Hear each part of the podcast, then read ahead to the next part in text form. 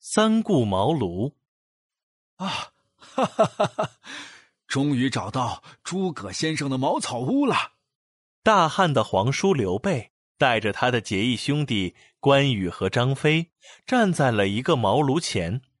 他们来到这里是为了请一个传说中的奇才出山辅佐自己。这个传说中的奇才名叫诸葛亮。刘备敲响了茅庐的门，开门的是一个书童模样的小孩。哦，你们是什么人？是来找诸葛先生的吗？是的，我是汉左将军、宜城亭侯领、豫州牧皇叔刘。等等等等，这么长。你是在说绕口令啊？我可记不住。书童这句话可惹恼了脾气暴躁的张飞。嘿，你这小童竟敢如此！哎呦，哎呦，哎呦，哎呦！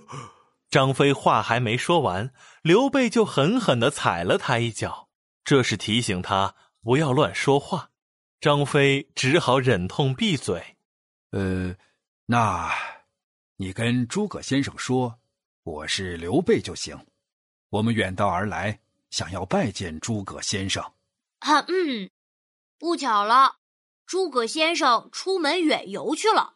啊，呃，你可知道诸葛先生什么时候回来？书童摇了摇头。嗯，好吧，那我们也只能打道回府了。二弟、三弟，我们走吧。这一次。刘备没能见到诸葛亮，但刘备没有灰心，他下定决心，一定要请诸葛亮出山，帮助自己匡扶汉室。他派出许多手下打听诸葛亮的消息。过了几天，有一名手下回来报告，说诸葛亮回到了茅庐。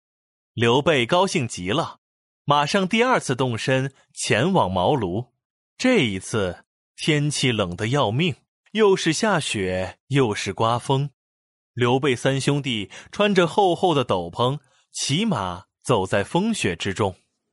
大哥，天这么冷，咱们怎么非得去见这个诸葛村夫啊？在城里吃肉喝酒，不是很舒服吗？张飞对这个毫无名气的诸葛亮十分怀疑，这次刘备要冒着风雪去见他，更是让他不高兴。诸葛先生。是百年难得一遇的人才，不管多难，我一定要请他出山。你们要是怕冷，就先回去好了，我自己去。说完，刘备望向茅庐所在的方向，眼神非常坚定。呃，不不不，呃，不怕冷，一起去。经过了一番冒雪赶路，三人再次来到了茅庐门口。啊，这次我应该能见到诸葛先生了吧？刘备的心情非常激动，他拍了拍身上的雪，整理了一下衣服，满怀期待的再次敲响了茅庐的门。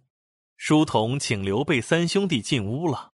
刘备看到草堂上有个年轻人，他以为年轻人就是诸葛亮，三步并作两步跑了过去。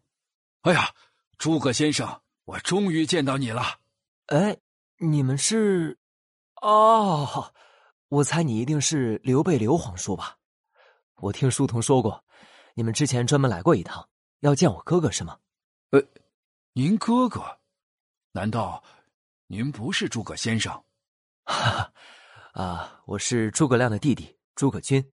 我哥哥昨天又出门远游了。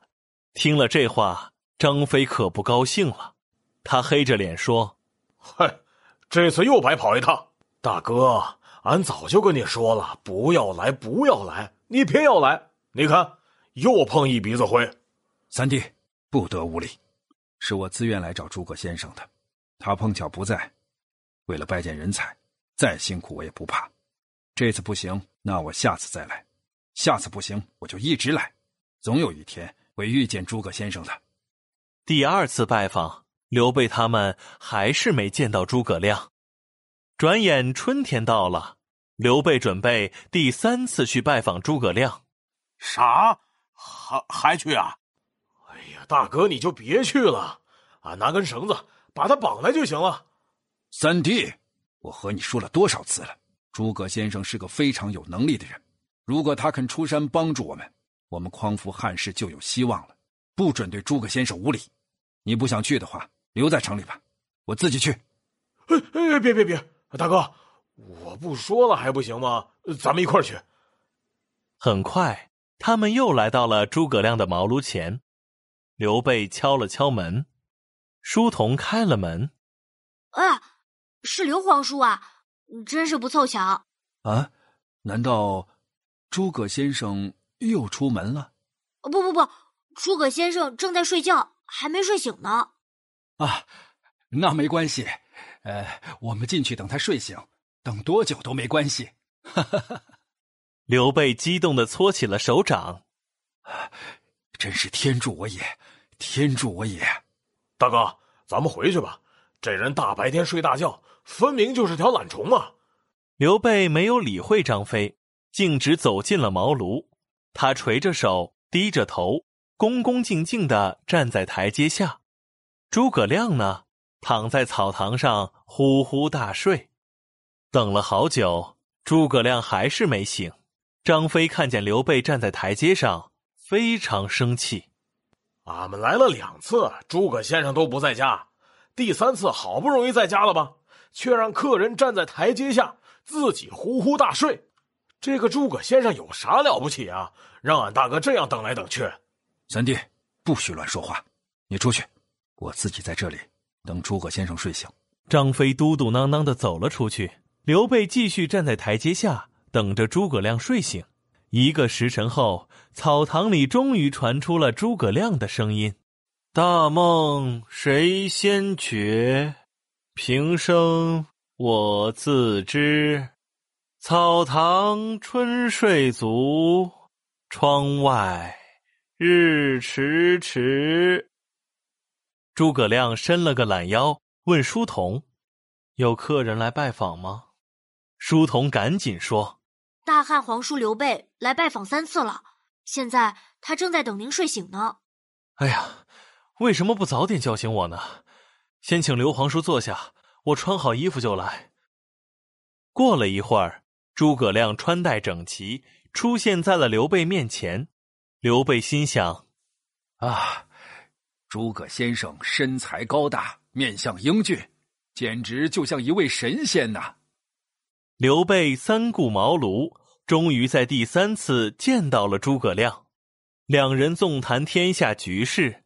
诸葛亮果然像传说中的一样，非常有谋略和见识。刘备恳请诸葛亮出山帮助自己。诸葛亮感受到了刘备三顾茅庐求人才的诚意，终于答应帮助刘备。三顾茅庐这个成语出自诸葛亮的《出师表》，故指的是拜访，茅庐指的是草屋，原来是指三国时期刘备三次拜访诸葛亮的故事，现在用来比喻真心诚意招揽人才，一再邀请人才加入。